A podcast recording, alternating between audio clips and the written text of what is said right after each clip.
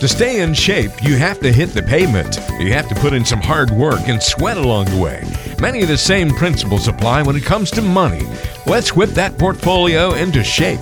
It's time for Financially Fit with Kyle Hammerschmidt. Hey, everybody, welcome into this edition of Financially Fit. We are moving along nicely here into 2021.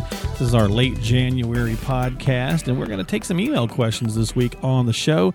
Uh, we do lots of different topics from time to time, but we haven't done, I don't think, just an email question show, and we have, it's been quite a while. So we get uh, various emails from time to time that come in, and of course, sometimes we obviously Kyle answers those immediately, but a lot of times we have some of these that are specifically for the podcast, and we'll take some of the best ones that we get in and ask these on the show from time to time. So let's knock a couple of them out this week. If you'd like to submit your own, you can always just go to mokanfinancial.com. That's mokanfinancial.com, M O K A N financial.com. And uh, let's see what we got this week for you, Kyle. First of all, how you doing? You doing all right? Doing well. Just getting some stuff ready for the the new gear here and uh hopefully we can uh you know kind of get back to normal as close as we can. Yeah, as, you know, exactly. Here.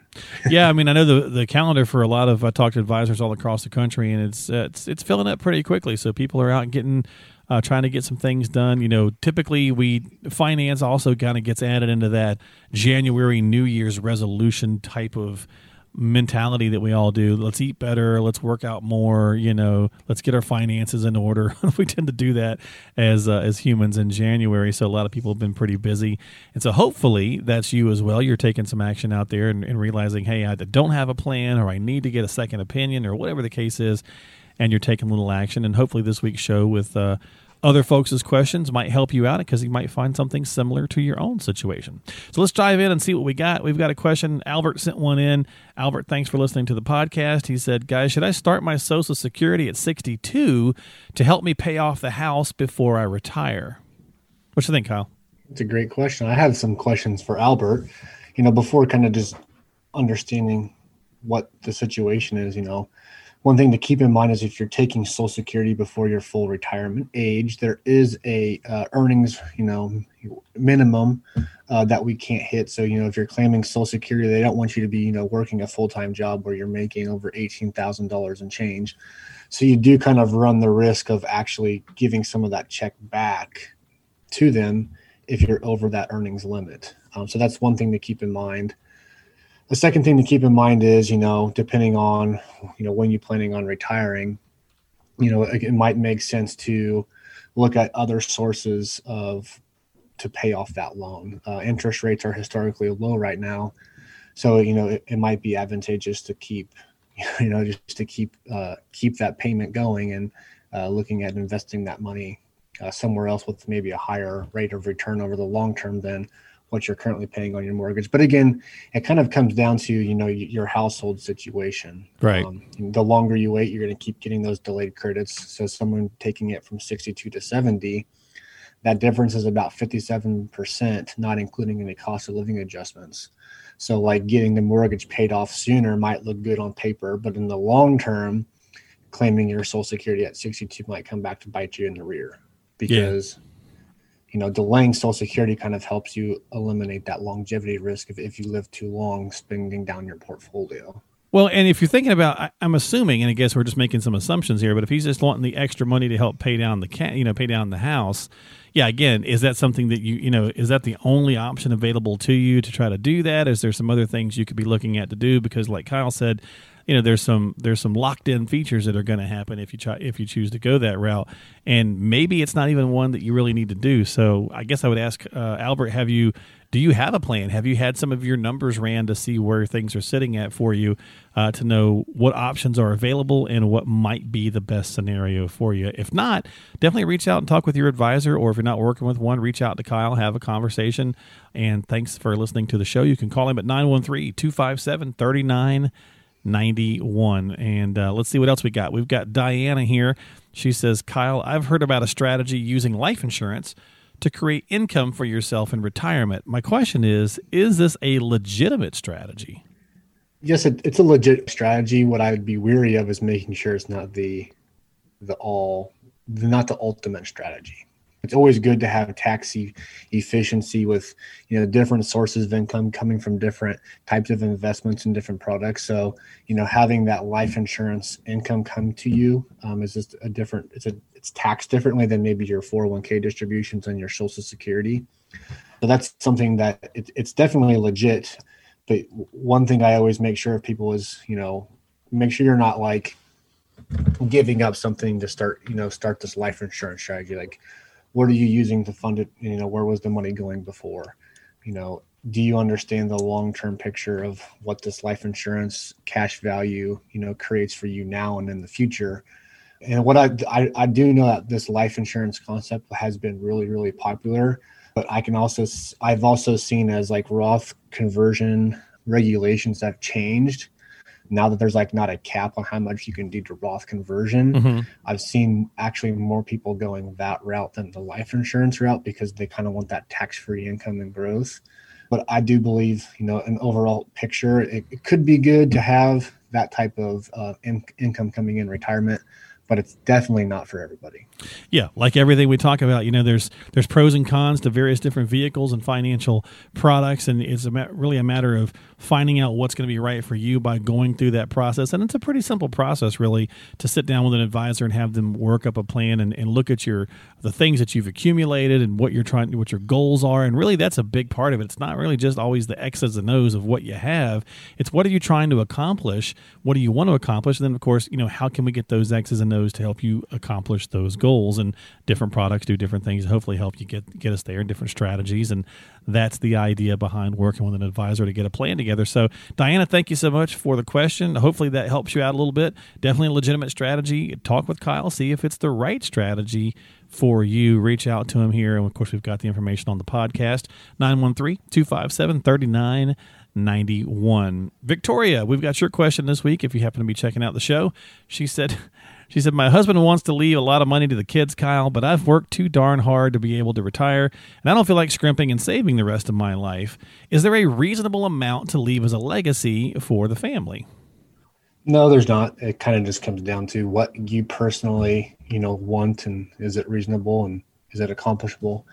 Um, I would typically say like start off by, you know, making sure your retirement is the retirement that you want, you, you know, maintaining your lifestyle, are there any actual goals that you want to accomplish in retirement that actually might have you know make you increase your current you know most people just want to maintain their lifestyle um, and then at the end of the day whatever's left over want to make sure you know that the surviving spouse is taken care of and then right from there yeah. you know what's ever left over kind of goes to the kids you know something in this mind is if you have a like an actual number in mind that you want to set aside that kind of goes towards the legacy we just talked about using life insurance, and um, you know that might be the answer, where we're actually going to use some of the retirement savings to purchase life insurance now. That way, we know what that number is going to be, no matter if it happens in a month from now or in 30 years from now, and they'll get that legacy as tax free, and then that way it kind of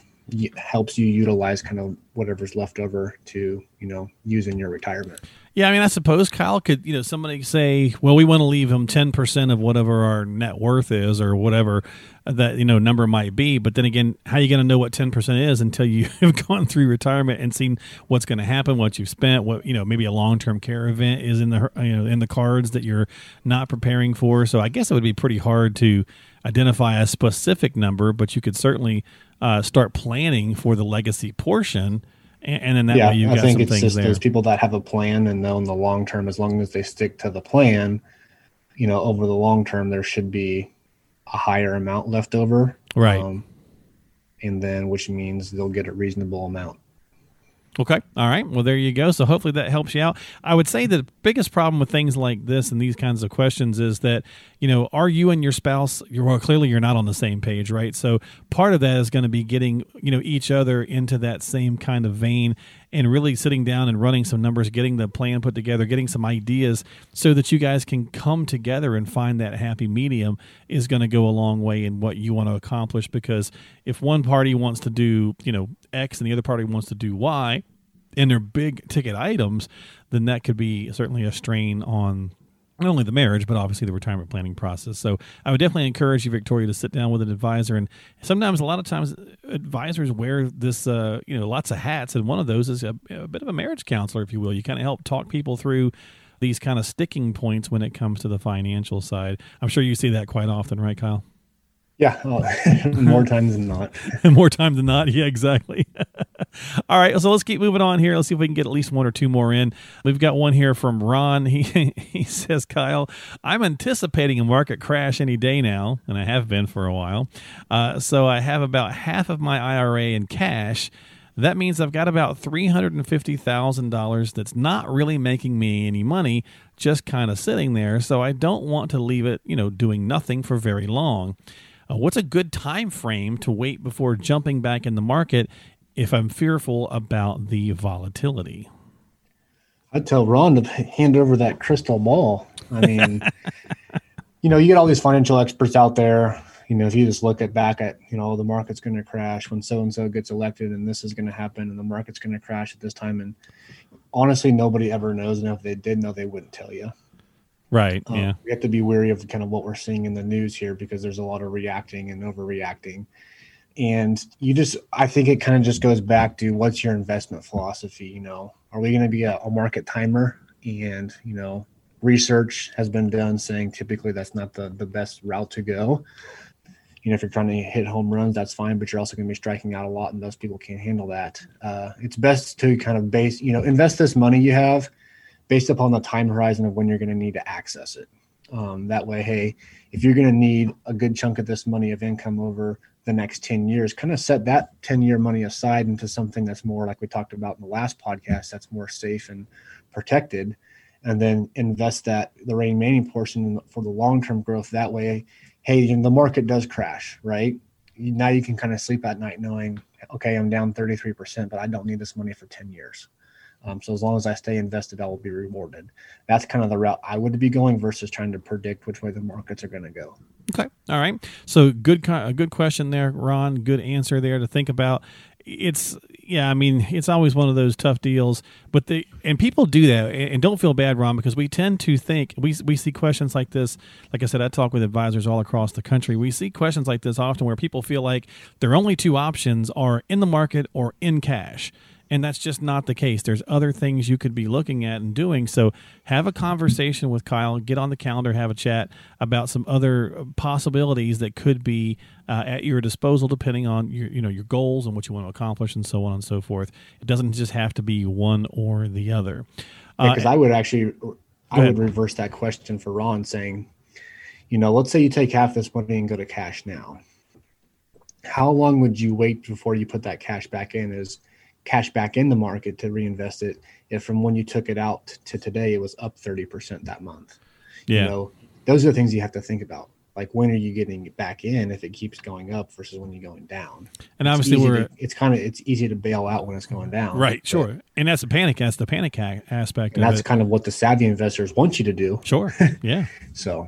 And we're really you know we're some pretty big highs right you know at the moment we're taping this podcast we're at some pretty big highs. So obviously getting in now i mean all of it it's been inflated. So really you'd be getting in on the high side which is not what you want to do. You don't want to buy when it's high you want to buy when it's low uh, if anything actually i suppose the the uncon well the conventional wisdom, but the hard thing to do to get emotionally would have been when things were down and looking uh, down pretty, you know, thirty percent back in March. Would that would have been the time to probably buy in? But again, you're speculating because you have you had no idea it was going to come back as quickly as it did. So that's the crystal ball aspect that Kyle was talking about. So really get a plan together, Ron, and and figure out you know some best avenues for, to accomplish the things that you want to accomplish in your retirement and how to. It's all about the income. So how to generate it and create that income based on what you need versus maybe just chasing returns.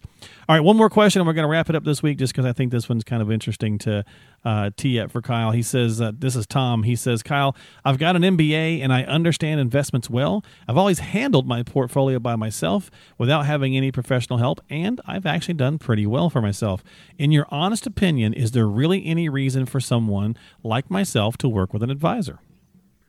I would say, based upon that, no, because it kind of really comes down to the trust factor. It almost, it almost, you would almost fall into the trap where you're always going to be, you know, second guessing. Hey, could I have done better than this advisor is always doing? True. And it's not it you know it always comes down to the plan but it's not always about the stocks and funds that are picked um, it's kind of there's more that comes down to it and not everybody needs a financial advisor you know if you're just looking for like a money manager you know you're you're going to be the cheapest one to hire true and you know that it just kind of comes down to you know if you feel like you have a good grasp on it just understand that how you've been doing these investments in your financial life up to today, it's going to be a complete new muscle group once you start actually needing this money as income. Right. That's it's what a, I was different thinking. Ball game. Yeah.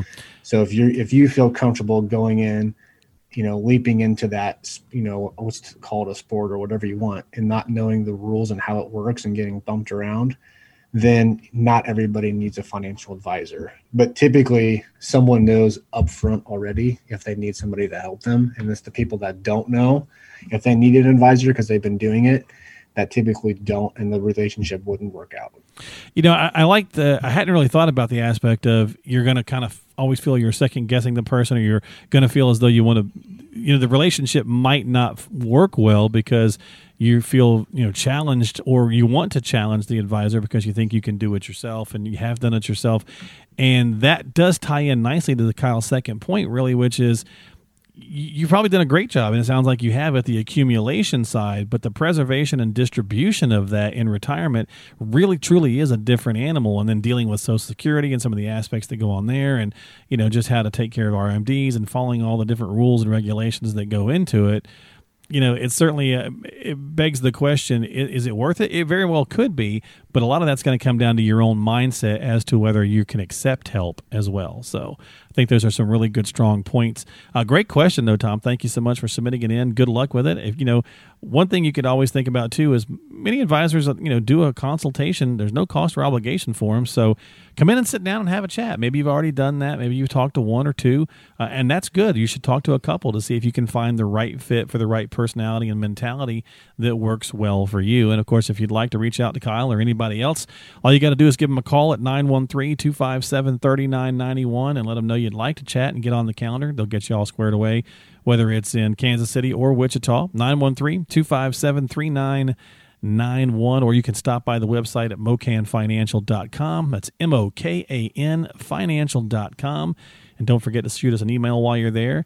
Uh, you can also subscribe to the website and all that good stuff straight from that spot for the podcast uh, on whatever platforming app you like to use Apple, Google, Spotify, and so on. All right, Kyle, thanks so much for your time, my friend. Great email questions this week. Uh, hopefully, we help some folks out. Hopefully, you have a good week as well, and I'll talk to you in February. All right, sounds good.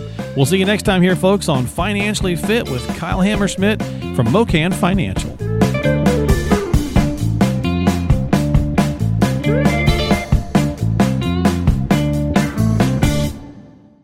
Investment advisory services offered through Retirement Wealth Advisors Inc., RWA, an SEC registered investment advisor. Mokan Financial and RWA are not affiliated. Investing involves risk, including the potential loss of principal. No investment strategy can guarantee a profit or protect against loss in periods of declining values. Opinions expressed are subject to change without notice and are not intended as investment advice or to predict future performance. Past performance does not guarantee future results. Consult your financial professional before making any investment decision. This information is designed to provide general information on the subjects covered. It is not, however, intended to provide specific legal or tax advice and cannot be used to avoid tax penalties or to promote, market, or recommend any tax plan or arrangement. Please note that Mokan Financial and its affiliates do not give legal or tax advice. You are encouraged to consult your tax advisor or attorney.